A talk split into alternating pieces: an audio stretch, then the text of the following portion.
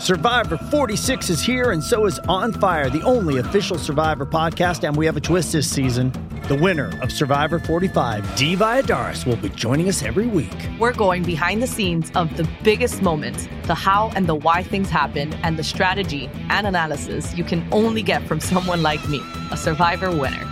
Listen to On Fire, the official Survivor podcast, wherever you get your podcast. This episode is brought to you by Paramount Plus. Get in, loser! Mean Girls is now streaming on Paramount Plus. Join Cady Heron as she meets the plastics in Tina Fey's new twist on the modern classic. Get ready for more of the rumors, backstabbing, and jokes you loved from the original movie with some fetch surprises. Rated PG 13. Wear pink and head to ParamountPlus.com to try it free. Does Monday at the office feel like a storm? Not with Microsoft Copilot. That feeling when Copilot gets everyone up to speed instantly? It's sunny again. When Copilot simplifies complex data so your teams can act, that sun's shining on a beach. And when Copilot uncovers hidden insights, you're on that beach with your people and you find buried treasure. That's Microsoft Copilot. Learn more at Microsoft.com/slash AI for all. This is Dee Dee Keel, and you're listening to Pantheon Podcasts.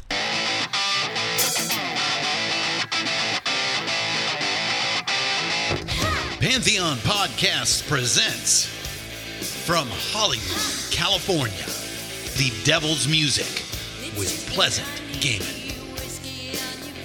You are invited to join the Hollywood princess as she explores her lifelong pursuits in the occult, sex, love, and that sinful rock and roll.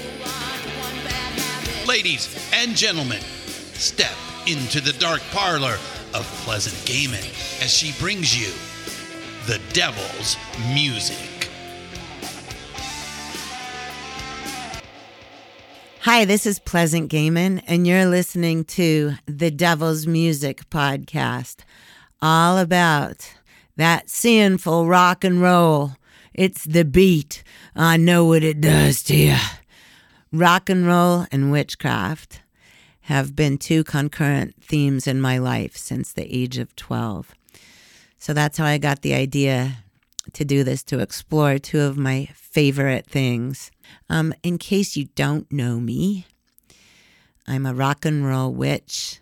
I'm a best selling writer. I was one of the first punks in Los Angeles with a fanzine called Lobotomy, and I was an active part of that mid to late 70s punk scene that I helped create.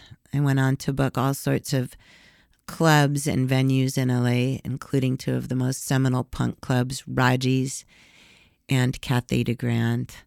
Um, I lived in a very famous punk rock house called Disgraceland, legendary, I might add. I'm a painter, I'm an actor, I've been a professional dancer for probably many years, longer than some of you have been alive. I'm still ticking and still taking lickings. Some of you might know me some of you might not have heard of me, and some of you may have heard of me in the ahem biblical sense. But we're here to have fun, and I'm glad you're joining me. Mwah!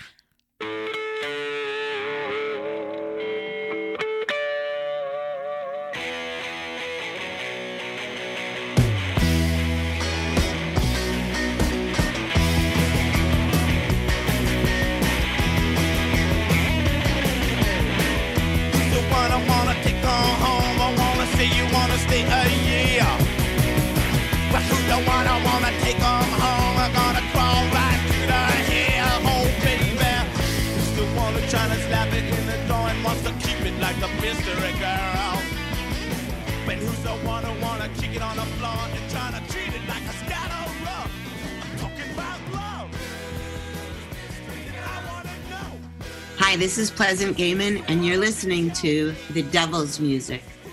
Today, my guest is Selene Luna. She's unbelievable. If you don't know about her, after this episode, you're going to be obsessed about her. Um, she's a comedian, an actor, a writer, a podcaster, a traveling showgirl, which is how we met. She's also a disability advocate.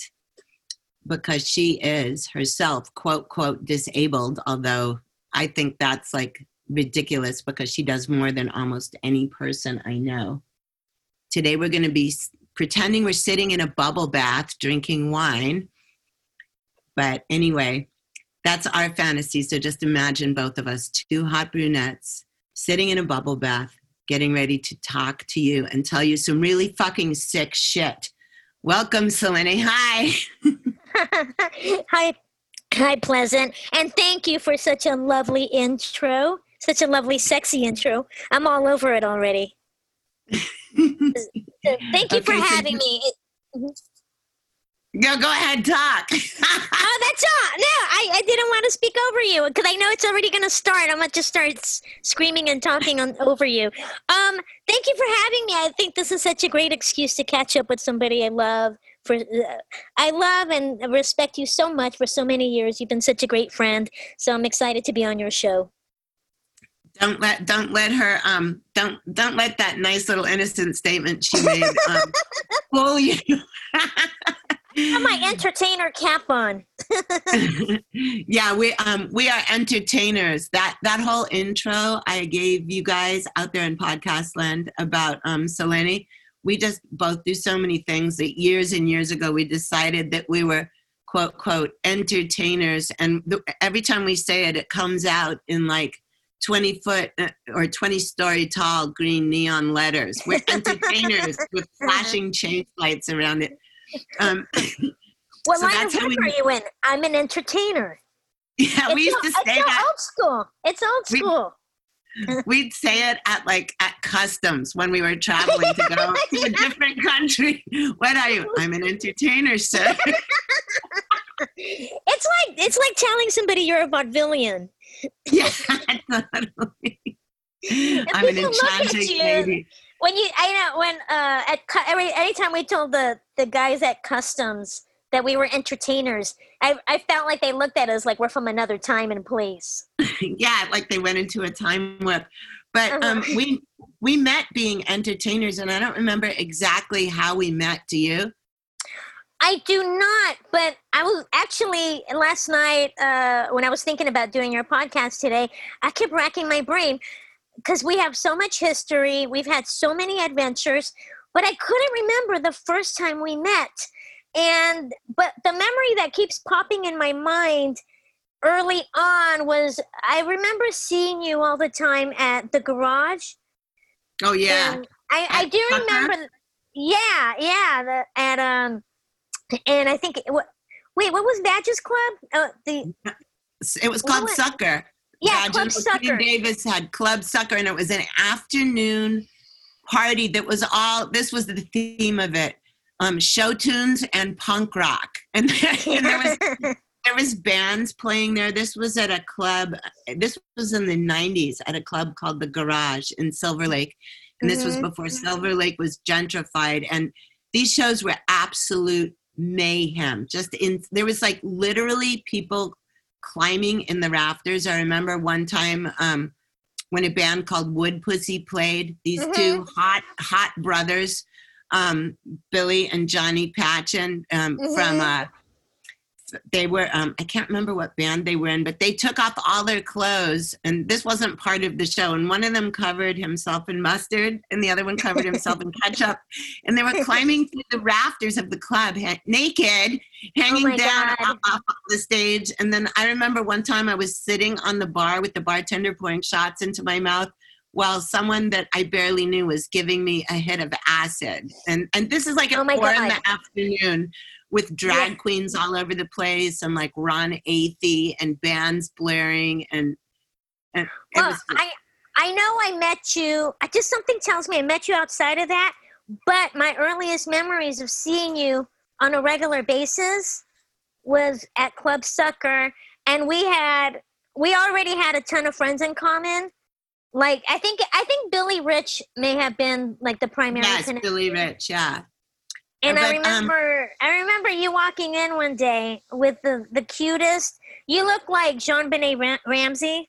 You were like you were wearing some like I think I I could swear you were wearing like a white cowboy hat maybe with white cowboy boots and Oh yeah, sure, I was. I'm sure. and I some was. kind of like cowboy frilly dress. Sandy coat. Yeah, yeah, yeah. it was really cute. But yeah, that was so much fun. I mean, I spent every Sunday at Club Sucker, Sunday afternoon. It was like church. It was so fun. Yeah. And then and then we were in the Velvet Hammer together, which was like the the world's first neo burlesque troupe. And Maybe so that's where we officially met. maybe that was where it really started. Yeah. Yeah, yeah, yeah. And you know, and I do have a vivid memory of uh, you in particular always being really, really sweet and friendly to me backstage. You know, I was really shy because I didn't really know everybody. I knew Annie, which is how I became involved. Diamondback Annie, who's also a really Oh no! A- famous oh, Annie Sperling. Oh, Annie Sperling. Well, they're Mhm. they're both famous um, LA burlesque performers, and they both do a lot of other amazing things. Too. Yeah, they're incredible artists. So, uh, but anyway, I have the sweetest memories of, uh, you know, you, you just always being so like warm and embracing and uh, backstage because it could be in, intimidating for, you know, I was a newbie and, uh, you know, all the girls I thought were just so cool and so rock and roll and had, you guys had been doing it for years and I was new on the scene. And so I was just kind of like kept to myself, but uh, y- you instantly made me feel welcome every time. Ah, Yeah. I love that. Um, so let's describe like I don't know if this was your first act, but this was definitely my favorite act from the Velvet Hammer. Um, Mhm. and then we have to tell the story of how you got it. Selene was a baby. Her this was like an old school, like um, it was kind of like a Laurel and Hardy or Three Stooges. It was Mhm. definitely like a Mack Sennett 1920s style act where um, the curtains would open and there was a baby carriage on stage, and then this um, scary, handsome, fetishy hobo clown would come out and, and spot the the baby carriage and um, he he was leaning over and you know playing with the baby and stuff and the little hand came out to grab it at him. So he picks the baby up out in her little um in her little like um sort of christening gown and baby bonnet and she immediately starts stripping. The first so Selene was a stripping baby and this is because she's a little person Um, and so if that's not like the most fucked up fetishy thing on earth i can't i i'm hard pressed to think of another but i'm sure we'll think of quite a few before this episode is over but so Yeah. um tell the story of how you found the the um the baby carriage this is so ill Oh well, I mean, I found it on eBay. You know, I I it was uh, and the and I do want to say that uh, what I really loved about being part of the Velvet Hammer is that we could do things back then, back in the day, that you can't get away with today. Like Oh I could God, yeah. never. Today, I could never get away with doing the baby carriage number, and it wasn't my first number. But the more I became involved with Velvet Hammer, I saw how each person kind of used their platform to express something really personal. And uh, so the baby carriage to me, it was actually, and I didn't have to explain it to anybody. I didn't give a shit what anyone thought about it. It just, to me, what motivated me to do it, it was really an homage to all the, the little people in silent movies and vaudeville. You know, they Yeah. always they always played a baby who was a jewel thief, you know, or things like that, and it was just really like some little mobster. And you know, Yeah, or, or the munchkins which what Yeah. do, you, do you what do you think of like the, what about those rumors about the munchkin sex parties at that hotel in culver city can you debunk believe- I- them or do you know Yeah. i just want to i want to think that it really happened I think there should be a movie made about it, whether or not it's true. Whether or not it's true, I want to see the the biopic. wait So- there probably already is one on pornhub cough cough or if there's not i i keep wanting to start my own pornhub because oh my god, you should, you should. this is a casting opportunity for you selena. Or no you could be the director. You could be the director. Well, um, but uh, anyway, that was my Amber Alert number, and um, and I was just honestly to me, I was just being confrontational because I knew how sick and twisted it was to come out as a stripping baby, but I wanted people to see like this is not a baby, this is a woman, just like little people in silent movies. That was an adult, and that was the only gig they could get, you know. And uh, really, there was a lot of uh, uh, political, uh, social injustice message behind it for me personally, but that wasn't what I was shoving down people's faces. I was hoping to make it still cute and sexy, and I didn't care what anybody thought. I do remember, I think one of the first times I performed that number when we did a show at the Mayan. Um, I remember Kate Valentine was hosting, and uh, I mean, Miss Astrid. And uh, she said that uh, a couple people walked out as soon as she said, This is an Amber Alert. So I did have a sense of pride clearing out a table.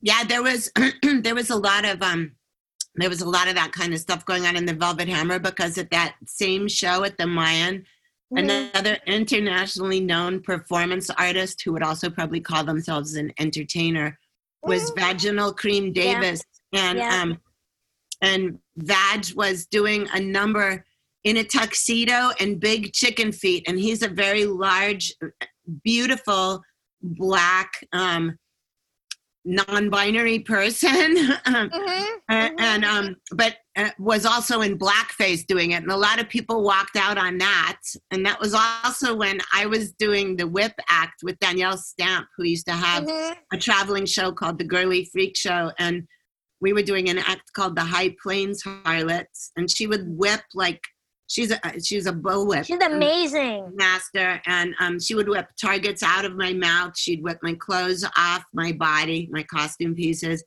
and targets out of my hands. But because it was the High Plains harlot, she was a saloon girl, and I was a Native American, and so someone came up to me after the show and said, "You know, I I."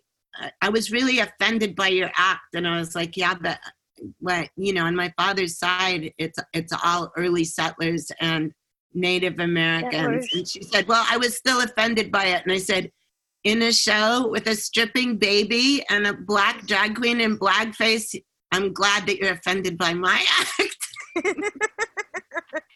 That's hilarious. Well the I thing know. is uh, about our acts they were beautiful elaborate. Um, we really put on a show. Uh, however, I, I found a lot of acts to be confrontational. And they were. They were on purpose. Yeah, it was everything we, we were. were going through, but all glittery and sparkly. Yeah, we were confrontational. We were telling stories of real truth, and um, you know, uh, you know, blackface. Uh, uh, you know, a black individual performing blackface. That was really powerful. You know, everything we did was about how wrong these injustices were, but um, we showcased it in a way that you know I don't know. I, I thought processed it in a beautiful way. Oh yeah, I thought I thought so too. And it was I mean, that was that was that was just it was a, a different time. And by that I don't mean what we were doing, because what we were doing was really pushing the envelope so mm-hmm. far into the void that it could have been like, you know, like landing on Mars and finding like the faces there. um, mm-hmm. but I mean, there was no social media in those days. Yeah. There was, there Thank wasn't. God. It was, yeah, I know. Well, my oh stock my line about any of those times is if there would have been social media, like in some of the most of the decades that I've been alive, I'd still be incarcerated.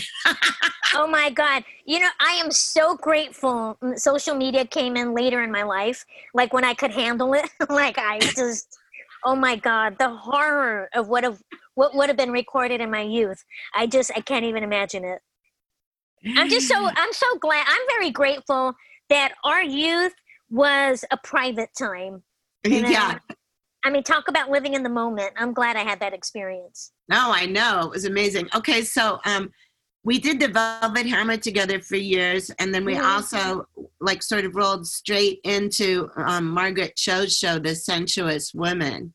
Sensuous Women. Okay, yes. Yes. We have to talk oh, about this. Yes. Oh, your editor's gonna love that. no, this is not a mis. This isn't a mistake. no mistakes. No mistakens. Uh, yeah, we rolled doing that. We rolled straight into the sensuous woman, and that was a wonderful experience. We got to travel all over the country with Margaret, and then we did a really, really fun, memorable two month stay in New York. At the Zipper And- Theater off Broadway, and it was every night performing. It was what we had Sunday off, right? Yeah, but I think Or was it Monday? I think it was. I don't remember what night was dark, but I might be wrong and I might be merging it with another show, but I could swear we did eight shows a week. We did, we did, we did eight Yeah, it shows, was- a- it was a- and then It was a real This was- showbiz grind. this was a this was a burlesque show. Um, it was a it was a burlesque show that was um that sort of came out of my teaching Margaret belly dancing and burlesque, Mhm. and then she made a whole show about it. And we also had Dirty Martini, who's a famous burlesque performer from New York, and she's Mhm. now with Dita Von Teese, and she had been in the Velvet Hammer with us. Mm-hmm. And then um, we had Ryan Heffington, who's a really well-known choreographer. And then we yeah, had um, we knew him in the early days. yes. but that show was so much fun, and we were all living together. This was like its own reality show, except there was no cameras around. So Lenny and I and and all the other comics like Ian Harvey and stuff, we were all living in this one little building of corporate housing in New Mhm. York and walking to the theater every day and drinking like fish, I might add. Like Yeah, I don't know how we did it. We just, yeah, you, it, it's just we were just being entertainers, and uh, yeah, we spent every waking moment together with this group. It was like being at Little Rascals entertainer camp, and uh, and remember we had uh, Gray's Papaya for dinner every night. Yeah, I think it, I think we thought it was easy, easy doing that many shows and normal, but we we like we're like, oh, I'm gonna go to the Metropolitan Museum, and then I'm gonna go and visit Staten Island, and I'm gonna go to the Statue of Liberty, and all we could do was sleep until like four or five in the afternoon. After a while, from doing all those shows, it was insane. It was exhausting. It was so exhausting. Yeah, Yeah. I was in I was in bed until we had to get into makeup. Yeah, I know that was, and then uh, after a while, like um, my nipples. After like about the third week, I thought my nipples were never gonna return to normal because they had these two big red rings where like the spirit gum went. Yeah, you know, it got doing painful. shows. I was afraid one day I was gonna take my pasties off and my nipples were gonna come with it. Ouch. Yeah, it was it's brutal. It was like really it was hard labor. but it was so much fun and um so so that was just one of the touring experiences or on location experiences we had um let's talk about when we did steve balderson's movie firecracker so this was a movie um about a true murder that occurred in the 50s at a carnival on the 4th of July in Wamego, Kansas. And um, Steve Balderson, if you guys out there in podcast land, he was, um, I did a whole episode with him because he's worked with Mink Stole and Karen Black, and he's made tons and tons of incredible movies. And so he was the director. There's there's some stories about Firecracker on that episode with Steve, but um, Selene and I have so many stories about the set of Firecracker and what it was like working with Karen Black and what it was like being in the murder house where the actual murder happens that this story was based on but also just how how absolutely surreal it was being in in the middle of nowhere in the middle of. Kansas um as entertainers working on a film set so, well, we were we were a couple of big city girls. We were big city showgirls. And then we find ourselves and through Pleasant I got the gig.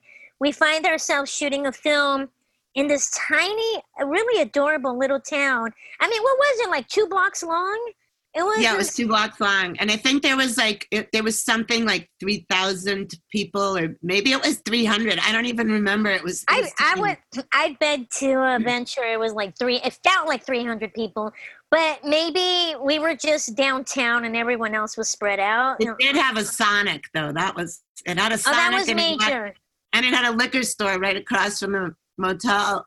but I remember we had to drive about an hour out to go thrift shopping yeah, and that Yeah, was cool go- oh my god to- Mike, to Pat- get Mike. Patton Mike Patton was there Jane yeah, from Faith, from Faith No More, and uh, Mhm. yeah, it was this this shoot was padded with rock stars that were also friends of ours.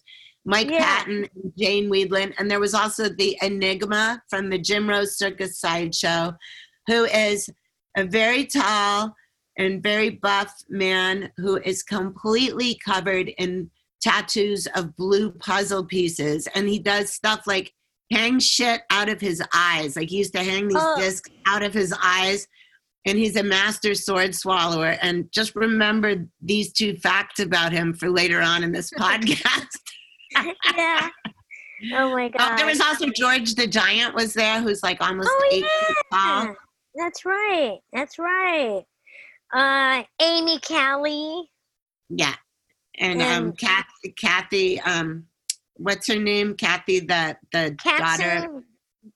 Yeah, Kat- Katzen, who's all covered in tiger stripes. The Enigma's wife at that point, her entire body is tattooed in tiger stripes. Very, Um, Mm-hmm. very. What was it? Was it Kathy Berry, the the lobster boy's Oh, da- um, daughter? Yeah, that's right. Kathy had- Berry. She had worked uh, uh, as her her her father was a really famous carnival freak and also said to have murdered people mob style or had hits put out on other carn- carnies. Yeah. Well, that was an adventurous two weeks, and uh, I felt like uh, I, like Pleasant and I kind of took over the town. I think you and I may have been there the longest, possibly. And uh, yeah, by the end of it, we kind of knew everybody in town. And uh, I remember hanging out at the library downtown, and just like, and the uh, what was really charming is that it wasn't like some typical Hollywood set.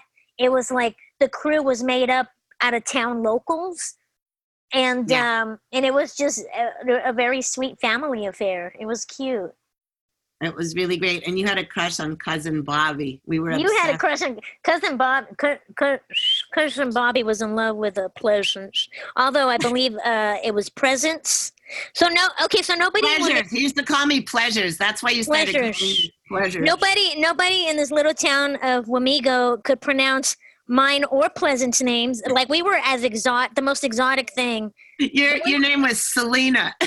Sel- Selena's, Selena's. And uh, yeah, no one could pronounce our names. We were like the most exotic things that ever passed through there. And uh, for whatever reason, even though pleasant is just could be a normal word, no, everybody could just, they just kept calling pleasant pleasures. And once in a while, we got a presence. Pleasures. Anyway. But that that, was- was when we started telling people we were sisters, remember? Yeah, sisters. because they Oh, people would always ask if we were sisters because we both have bangs and um dark hair and Yeah, brown eyes. Yeah, we were like the darkest people there. Yeah. but we can we carried that on into Las Vegas too, though, but, because also it was um it was sort of Steve Balderson's fault. We we went to Las Vegas. Steve's dad in in Kansas, Clark, has a um he has a business with big like earth moving machines and tractors and a lot of the movie firecracker was shot in in the warehouses or quonset huts like all the interior scenes um were set up in the in like the garages of like the tractors and the bulldozers and stuff It was like i know serious- sounds It was farm country. It was hardcore. Yeah, but he sells that stuff internationally. So then, a couple of years after the movie, um, there's there's this once every five years in the world mining convention, and um, it's been all over the world, and miners from everywhere in the entire world go to it. So um, Clark Balderson and Dymax, which was his company, obviously were in it. Were you know attending all the mining conventions, but this one happened to be in Las Vegas. So Clark hired Selene, the Enigma, and me to come, and their whole theme in the mining convention, because every booth had to have a theme, was that it was going to be a carnival sideshow. So we we went directly to um, Las Vegas and all our showgirl gear with all our sword swallowing accoutrements and stuff and stayed there for like that. Weren't we there for like almost a week for like five I days? think or so. Yeah, it was like the full convention week. Yeah. And so And we, we, were so we were we were we were- we we we uh all the convention people were kind of mortified with us because we were we were like dressed up in our you know our girly costumes or you know our burlesque costumes, and we were just dancing all day in front of gigantic tractors. Yeah, remember when we were we, we were in in like the scoop of like a giant bulldozer, and, then, and um and all the signs in the booth were made to look like carnival sideshow and um and Selene and I did a bunch of costume changes and I went once to the Starbucks that was in the convention center to get Mm-hmm. to get us some coffee because we were so dead and I for, I forgot that I had on this little leopard hot pants cat suit and like ears and so I went up to Starbucks and I ordered two two espressos and I said, "Can I have a side of heavy cream?" And the guy goes, "Would you like that in a cup or in a bowl?" That's cute. You're like a plushy convention crossover. yeah, exactly. But so we were staying at um we were staying at this hotel that's no longer there. It wasn't Circus Circus. It was called the Boardwalk. And to enter this hotel, you have to walk through a giant two-story high, huge gaping clown mouth, like a clown yawning, is the front entrance of the hotel. It was so scary walking into this giant clown face. Hmm. Yeah, and the doors, the double doors were the mouth. It was hilarious. It was awesome. and they had they had chandeliers. I wanted those so bad. Oh my god! They had these mm-hmm. metal chandeliers that were from like the fifties or the sixties. That they at first glance they look like normal chandeliers, but they had roller coasters going on. yeah, they were them. And there was also um there was a show going on in one of the lounges downstairs that we we thought it was going to be cheesy, but we were obsessed with it all week. It was it was Prince. It was a it was called Purple Rain, R E I G N, and it Uh-huh, it was- um, Prince impersonators and also Morris Day and the Time impersonators, full live bands.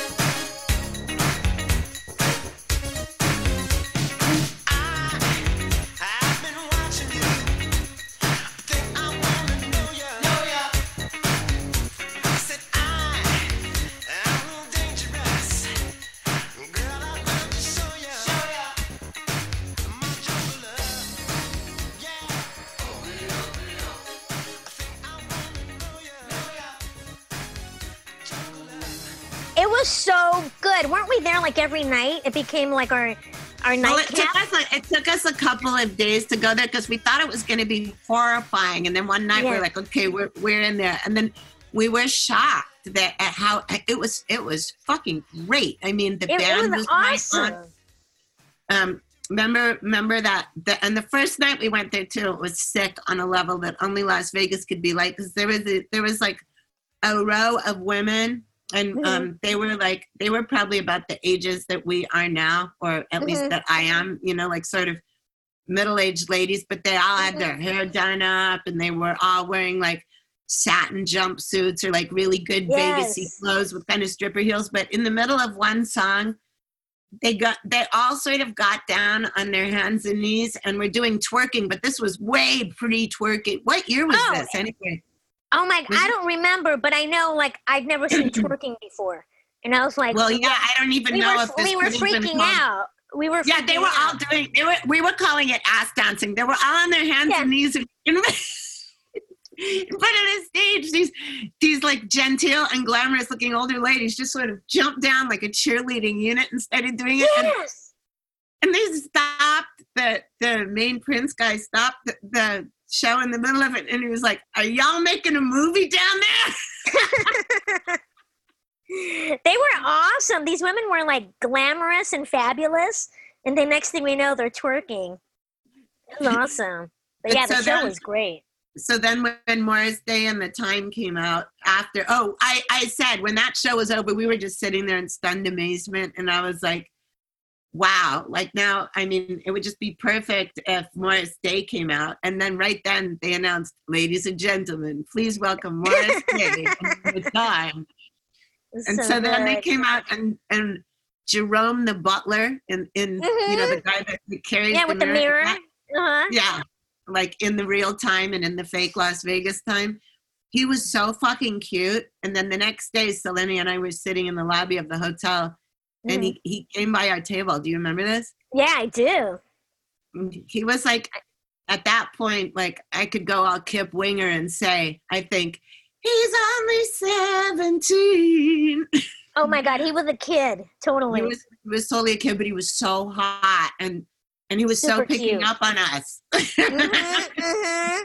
It was really cute, and he was because I think he'd seen us in the audience, Yeah. and because we'd become regulars, and uh, yeah, he came over to start to introduce himself, and we totally hit it off with him, and I know we were making him laugh, and he was just tripping out on what are we doing there? What is our trip? What is our story? And then we invited him up to our room. We're just like. Wait, Oh. at first you, you know that he thought that he was he, you know that he thought he was going to be having like a three-way with a cougar and a midget. I mean, I just, I just got to say that instead. And also, I think we told him we were sisters. But I mean, I could just see every fantasy on earth flying through his head. but he had no idea like we were we were just really wanted to hang out and we thought he was cool like we went we had like no like sexy intentions whatsoever. But like he also like- had he also had no idea that um the enigma was fast asleep in our room because he'd had to do an early checkout and he was waiting for a plane. So when we walked into the room oh my was, god. Yeah we walk into the room with this guy and then the enigma some some dude covered in blue tattoos from head to toe is like laying there yeah his mind was blown his mind was blown fast asleep on the bed But he was cool though. Um, that, wait, what was his name? The the Morris Day guy. Wait, uh, wait, he had a crazy name. i know i can't remember I he can't so remember cute his name.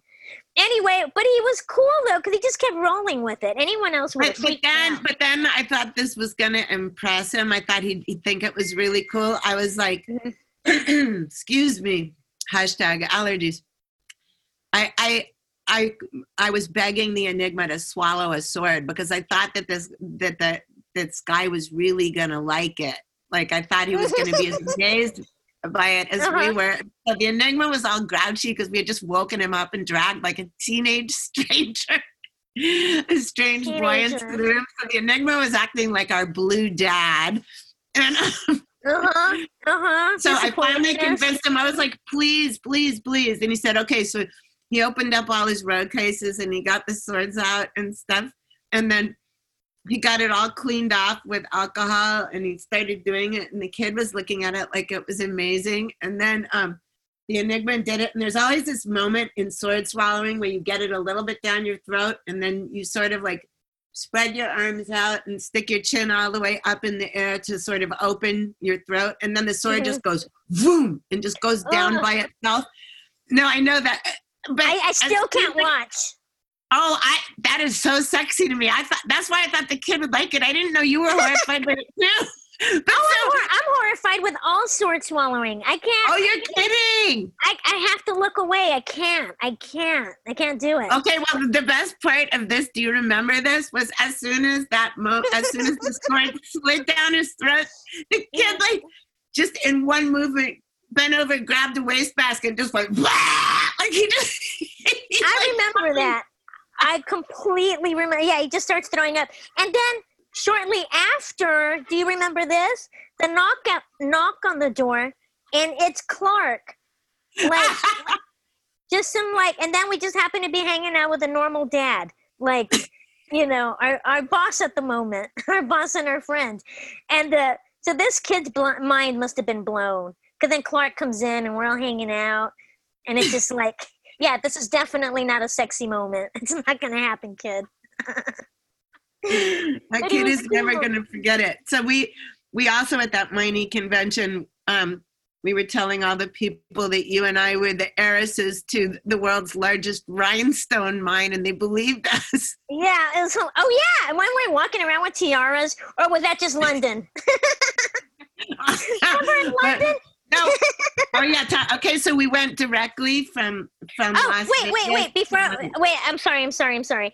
Vegas. Then on that same trip, we went to go see Penn and Teller with the Enigma. He took us, and we were hanging out backstage with Penn and Teller. Do you remember and Penn that? was really rude to me. Yeah, Penn was such a jerk. he's such a, he's really arrogant um, and so gigantic. But I think that's when I started crushing on Teller. Teller was Oh, so cute. I, I, I would have fought you for Teller. yeah, Teller was so cute. I fell in love with him. He was so cute.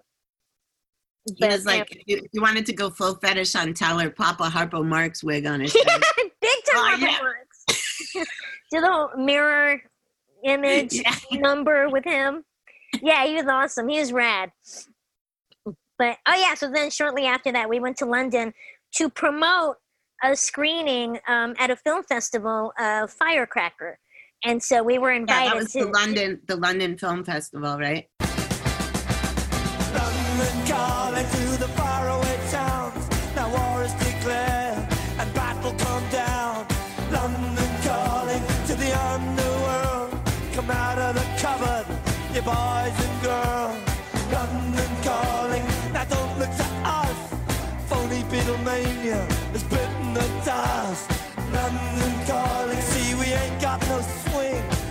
For the ring of the truncheon thing. The ice is coming, the sun's zooming in. Meltdown expected, the wheat is going thin. Engines stop but I have no fear, cause London is drowning. I live by the river. Yeah, yeah, we were invited to represent, and so of course. Clinton and I were like, "Oh, we're going to London." So we pack, we pack all our jewels. We pack our meat, meat Mink Stoles, because it was a film premiere. mink stoles and tiaras and all our like junk jewelry and um and then we and we dressed up you know really like glamorous princesses uh to go to um and we're like the only ones at the uh at at the premiere uh you know in tiaras and mink and long gloves and it was amazing And we took a we took a picture in the in the in the hotel safe. We we smashed Oh, all our tiaras and rhinestone bracelets and stuff into it with the staple. Yeah we kept everything in a safe at the hotel like- even though it was bought at Forever Twenty One. and we really art directed the safe too Yeah. it was great it was great And we were into we were into meat flavored potato chips because we couldn't believe such a thing existed. Oh my god, the crisp. Um, yeah, what were they called? Like, forgot the brand name, but um, yeah, they had the best potato chips, like ketchup flavor, lamb and mint, all like the fucking grandma flavors. I love Yeah. they're so good. Or like ba- baked chicken. yeah, yeah. It was like a total we- roast. yeah, yeah, it was roasted chicken. That's what it was. Mhm. And so we were we brought tons of packages home, not realizing that they would just turn into crumbs in our suitcases. yeah, we just had crumbs. and every But- photo we took on the street had to have a double decker bus in it, so people would know we weren't pretending that we were. Yeah, in look, we're- yeah, this was pre-social media. yeah, and pre-editing. to- This was like cardboard disposable camera, Bill. Yeah, yeah, this was like film. But so Um, let, let's talk about um, let's talk about the Greek club, shall we? Yes. Okay. That was perhaps, if not the, one of the most epic, endless nights of my life. I mean, it all started with cocktails in the hotel lobby with Paul and Sarah. And then And Paul, from there, Paul was my Paul was my music publisher at the time because I had a um a song coming um coming out with that the really big English um electronic duo Peace Division and that was how I met Paul and I thought he was going to be a stodgy I thought he was going to be a stodgy stupid music business asshole and remember I told you we arranged the code so that Mhm. we'd have to go after like one drink in case it got Mhm. boring Mhm. boy was i off mark with that and we were with sarah simonon who was paul simonon from the clash's brother and your friend right Yeah, yeah. So uh, I was I was friends with Sarah, and uh, so she met up with us for a drink because you know when am I going to be in London? And uh, so we asked her to join us for a cocktail along with Paul, who I guess you were meeting for the first time, right, in Yeah. person. And uh, and so you know, and I also gave Sarah the heads up. You know, it's kind of a business cocktail so that Pleasant can get acquainted with her uh, business, uh, you know, music business guy. And oh my God, immediately the four of us got on like a house on fire. Immediately, Paul was like, the coolest guy ever. And he was such a gentleman. And he was so cute and so fun and so funny. And he just treated us to like the most incredible night in London, like And- that I could have yeah. ever imagined.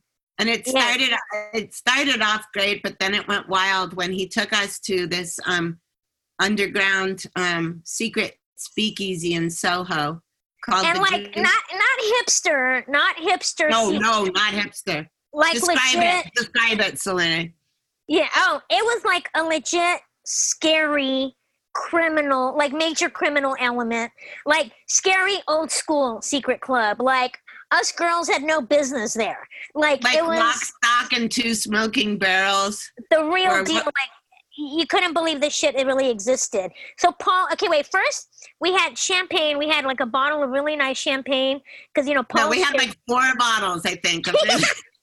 Paul, Paul spared no expense. So he treated us to like some lovely, no cheap shit champagne at the uh, hotel lobby, and then we all went to dinner at this at the Gay Hussar, this beautiful Indian restaurant um, in uh, Soho, and then from there, you know, we we just um, we feasted. And then he's like, you know, obviously we were having a good time. We didn't want to wrap it up after dinner. I don't even know what time it was at this point. And then we all hop in the cab to this private club Paul wants to take us to. We so the cab drops us off at this. In I this is what I remember. This gigantic apartment building, and I'm thinking we're going to some apartment. Like what the fuck's going on? And then we go through this apartment and it's huge and we're going through corridor after corridor flights of stairs it goes up it goes down and then next thing i know we're going down several flights and then we're in this tunnel and we get to the end of this tunnel like you forget you're in this apartment building it's so na- it's like a crazy maze and then we get to this door and it's the speakeasy. And it's just old school. Paul knocks on the door somebody opens the little window and lets us in. We walk in and it's it looks like a sunken bar. It, to me it looked like it had been carved out of a cave. And Because it was in the basement. and, and yeah and it looks like a t- movie set. And But just yeah, yeah, it looks like a movie set from like Goodfellas or any mafia movie you've ever seen. There was like there was like classic. flags of Italy. There was sausages hanging from the ceiling. There was this yeah sign on one side that said like the hideout in 60s letters. And yeah. then there it was it was completely dark in there. And then it was super what- what- what happened like within like we were just in amazement and we were also really drunk. But Yeah. somehow within like within the space of 20 minutes I was sitting on the bar with Oh yeah, and and the thing is, there was nobody there other than okay, it was us, and I remember like maybe four other men, like grown men, you know, and like mobster. ass men in, in suits and stuff. And then Yeah, one like- of the, there started to be more coming in, but when we first came in, it was like just empty. Yeah, and it was just us and these guys, and it, I felt like we were crashing their clubhouse, but they were all really sweet and welcoming. Like it didn't feel scary, but it felt criminal, and uh, you know. And then there was this one other girl, that young blonde girl. I can't remember. She Wait, was that was that was a little bit later. So I was Okay. I, I just remember I popped into consciousness from my champagne blackout when I was with within 20 minutes of there. I was on the bar and with uh, Paul. Yeah, and, and and without us even asking for anything, didn't they just pop open a bottle of Cristal and just started pouring it? Yeah, that, and then there was cocaine on C- on CDs, and then I was laying on the bar with Paul was auctioning off, like sucking my feet to a foot fetish guy that was wearing an ascot. Like Yes! He was so dapper. He was so sharp and dapper, and he was like trying to shrimp your feet. he had on ha- ha- like he had on houndstooth check, and he, he had my whole foot. in his- It was like it was like Austin Powers without the parody. Like it was just real deal kinky British 60s shit. It was crazy. and then um so then um you were getting ready to go home and this beautiful blonde girl came in, and I, and there was more guys there, and I was happy that there was another woman there. And then Paul put you in a in a cab to go back to the hotel. Yeah, because it was so- like four. It was four a.m. at this point, and Sarah and I were like, "Okay, I need to go home." it's like, Yeah, when you were leaving, but I was I was still staying there, so I was happy to have this new new cute girl playmate, and she looked like a 1960s Yardley ad. She was so beautiful. She had long, straight blonde hair, and Yeah, total she was rose skin, and straight across bangs, and yeah, you know. And so she was lovely. So we were hanging out, and then I remember whispering to her, "I don't really know any of these men. Like, let's leave at the same time." And she said, Mhm. "Oh, okay." So we Mhm. did, and the, by the time we were leaving, I think it was like eight in the morning or something, and I, I was like shocked because I had forgotten to put sunglasses in my purse, and and um, me and her, uh, we got in the cab and we we got to the hotel room, and I don't even remember driving there or, or getting into the hotel room, but then I remember we both passed out, and then you woke up. This is what you told me later about what you saw when you woke up. Mhm. Oh, oh yeah. I, I woke up and uh, no, I just turned over and I was just like, why is there a beautiful blonde woman in bed with Pleasant? I was really confused. and we were both naked. We were just. Yeah, they're just sprawled out naked, and you know, two gorgeous women passed out naked, and I was just like, I could not compute what must have happened from the moment I left to the moment I woke up. I was like, oh my god, I was just so grateful I made it to the room safely. I couldn't believe it. It was nuts. It was crazy.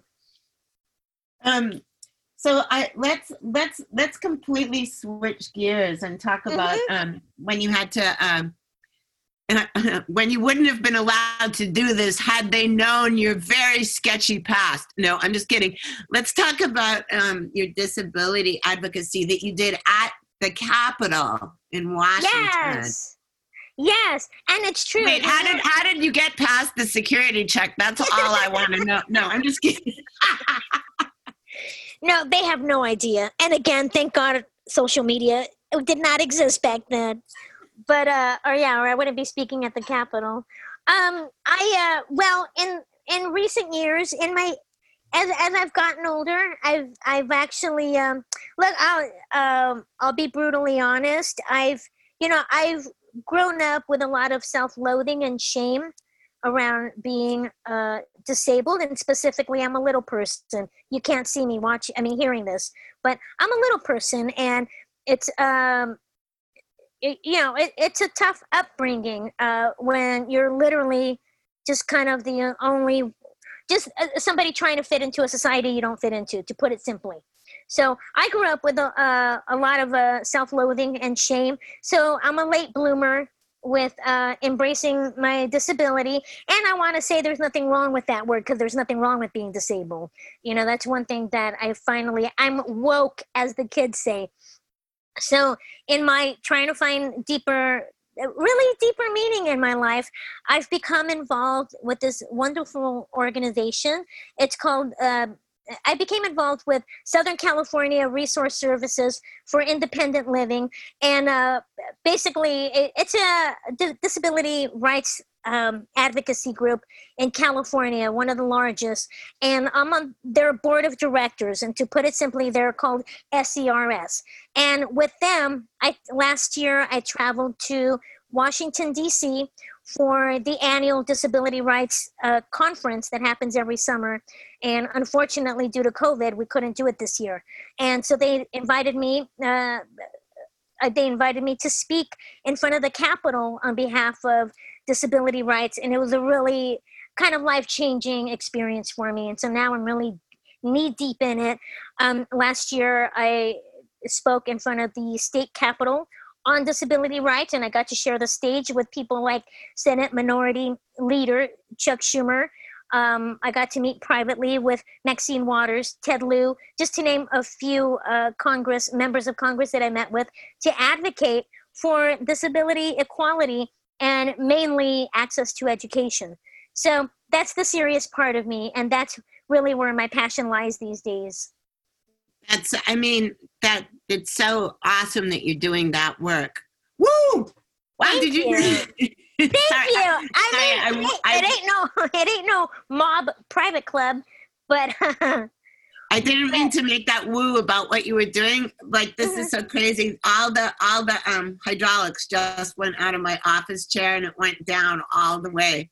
Wait, Oh so my- now I'm at your level, Selene. No, I'm just Hilarious. now we're at eye level on Zoom.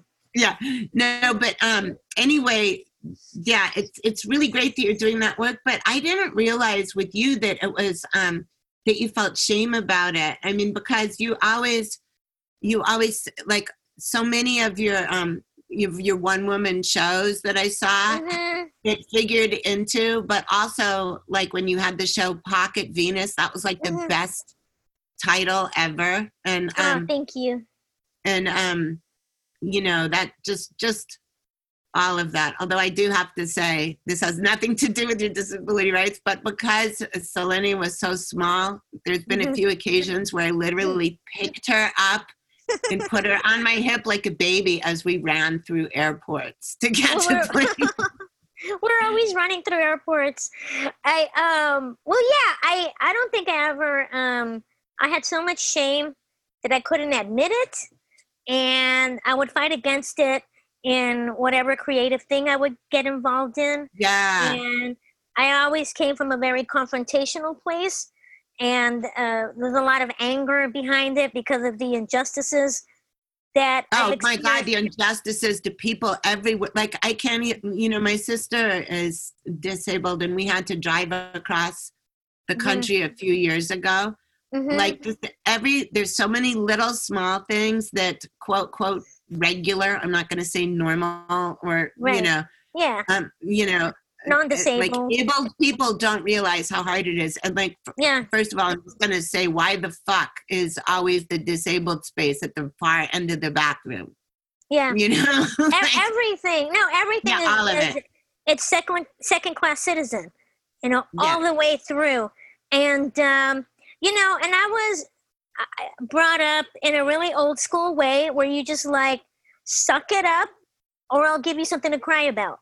Yeah, you know yeah. and so i was very resentful that i never got to express uh, the um, how pissed off i was about the unfair world.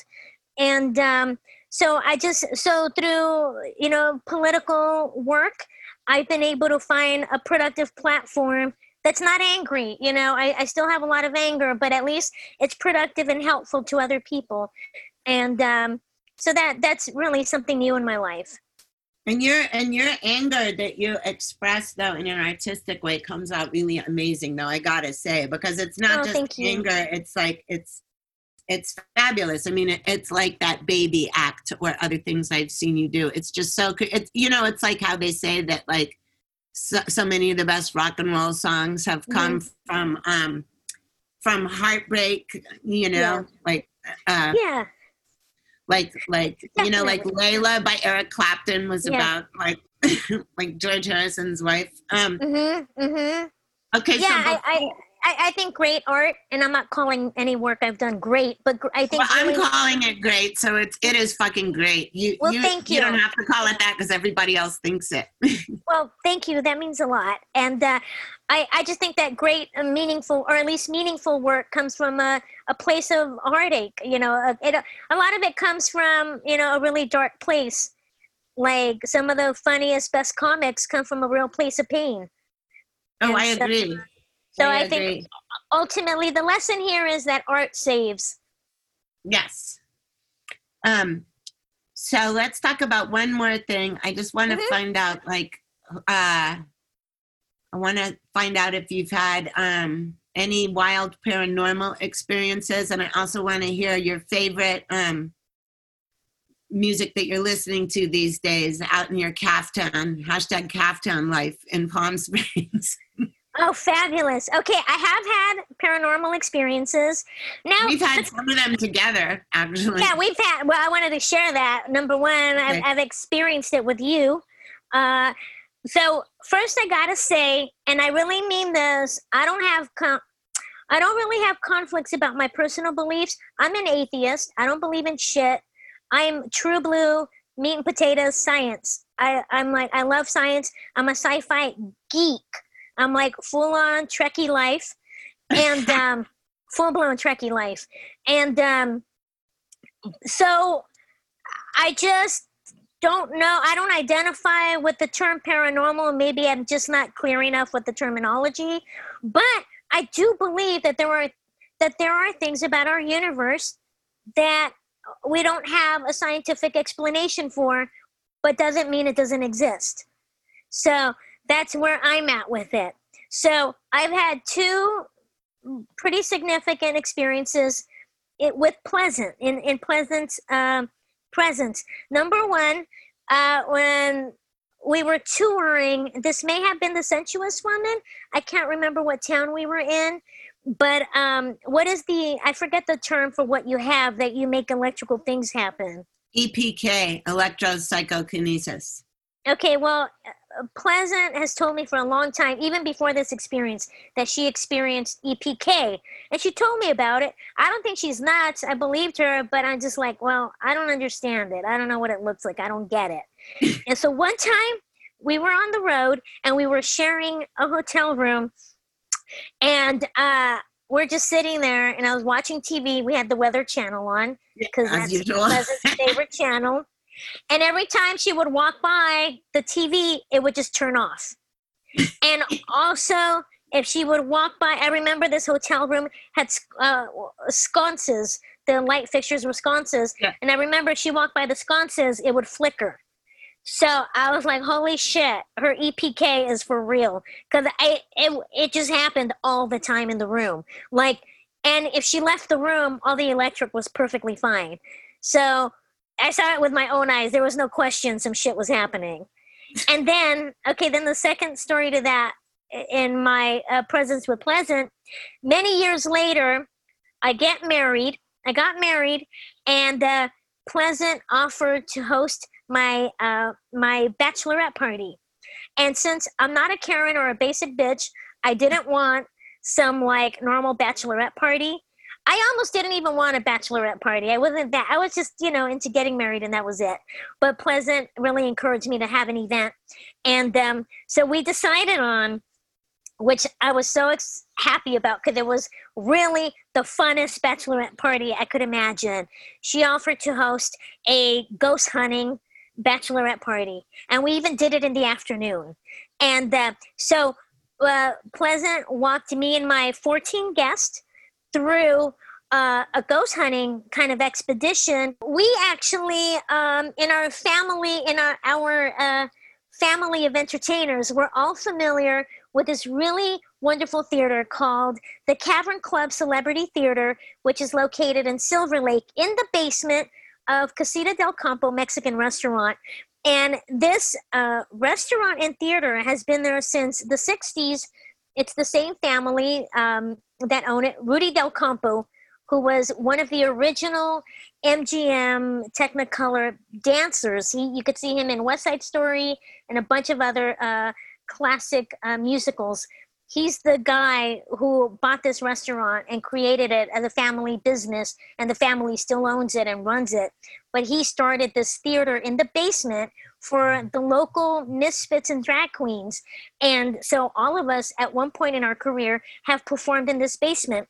And the basement is rich with history. And that's where we had my bachelorette party. Because it's super haunted. It's super haunted. There have been a couple of deaths in this theater. And so um, I think Pleasant can elaborate more on uh, the whole setup of the ghost hunting adventure there. But very quickly, into setting up in the basement. Uh, Pleasant, uh, what she started an EVP, an electronic voice. Uh, what, Yeah, we were we were like we had the meters on. We had Ovilus. We had all the paranormal equipment. And EVPs is like electric voice. Wait, why am I blanking out now? Yeah, electric voice phenomenon. Yeah, that's the electronic voice phenomenon. And so immediately, uh, Pleasant starts picking up on a ghost voice that was uh, quote unquote sitting right next to Margaret. Yeah, it And- was Margaret because Margaret could feel it because she said it got all cold too. Yeah, and Margaret Margaret was, was Margaret sitting. Margaret was sitting right behind me, and there was an empty chair next to her. And she says, "I feel cold," and I turn around and I put my arm over the chair, and there really was a ghost. I mean, a gust of just cold feeling. Yeah, and the there, solid cold air right there. and there was no vent or air conditioning right above it, nothing like that. And then, so immediately Pleasant starts recording on the EVP device, and we all, all 14 of us heard it. We all heard the voice. Pleasant asked the presence if uh, they would like a cocktail. And the and the voice, it was like a man's voice asked for a margarita. Yeah. it was amazing. So yes, I have had paranormal experiences.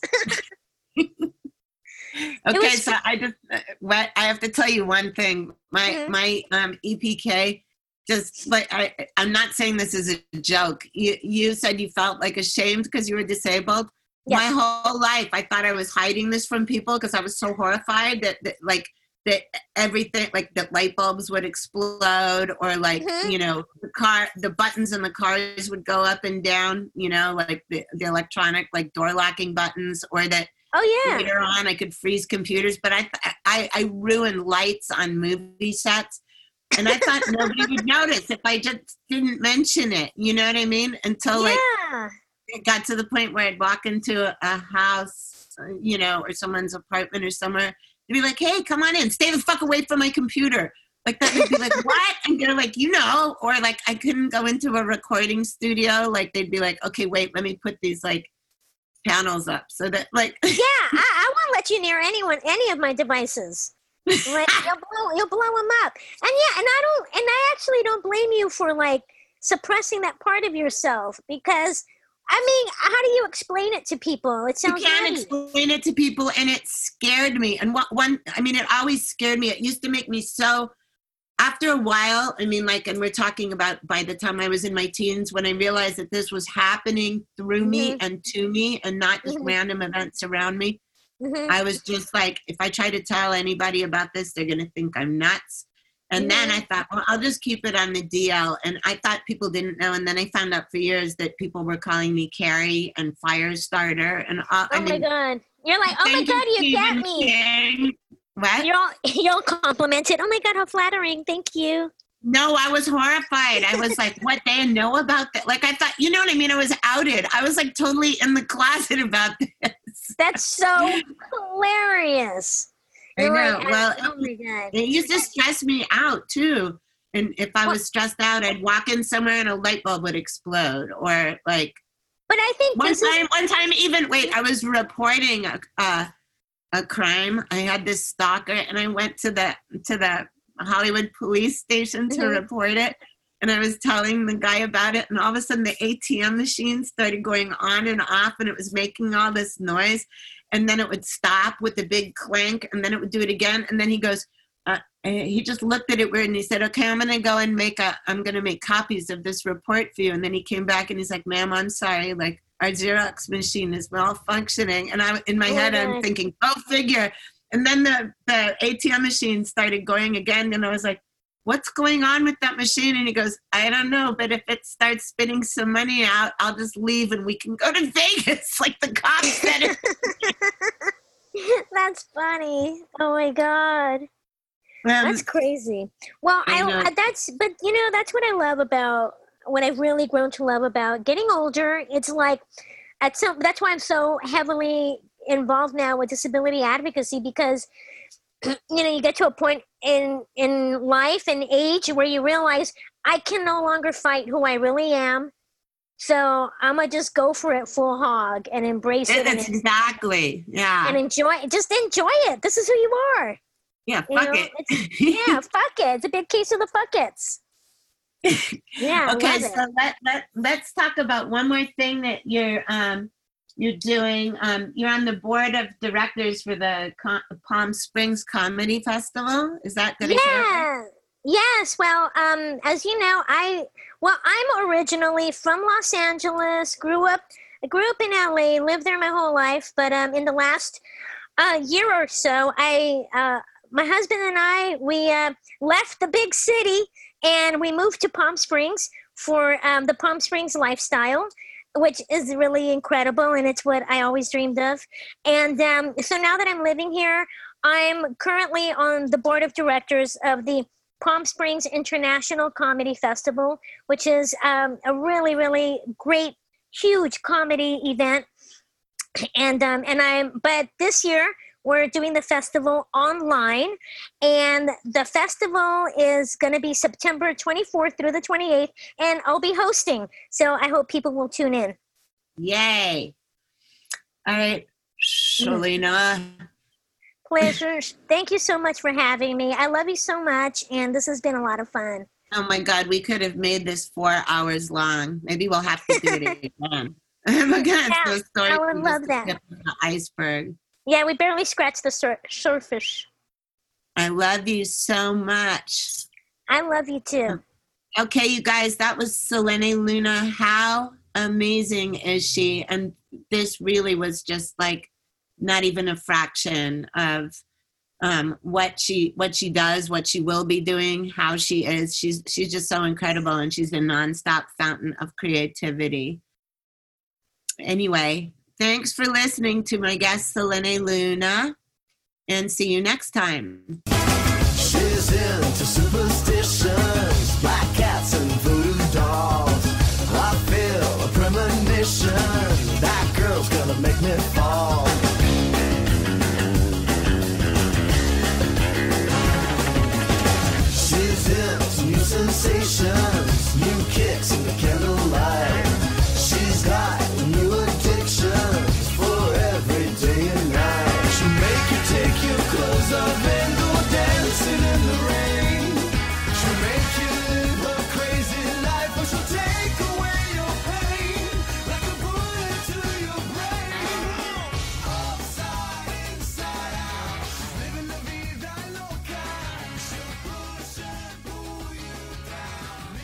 Well, that was Selene Luna. Isn't she fabulous? Aside from all of our zany shenanigans together, um, she's got a serious side too. She's extremely active in the independent living movement and the National Council for Independent Living, which helps thousands of people with disabilities all over every state in America. She's also spoken at the Capitol on um, these sort of issues. So log on to her website, seleneluna.com, if you want to find out more about her activism. And she's got a packed schedule of entertainment, even though some of it now is probably only online. But you will just love her. Give her a visit. And um, if you're lucky, maybe sometime you'll meet her in person and be able to experience her wildness in the flesh. See you next time on The Devil's Music. Bye. Mwah. The Devil's Music is written and hosted by Pleasant Gehman. Produced by Aaron Alden. All sound design by Jerry Danielson of Busy Signal Studios. And of course, is part of the Pantheon Podcast Network. Find all of our shows at pantheonpodcasts.com. Our social presence is at Pantheon Podcasts on Facebook and Instagram. Tweet us at Pantheon Pods. All songs can be found wherever you get great music. Please pick up these important and fantastic tracks.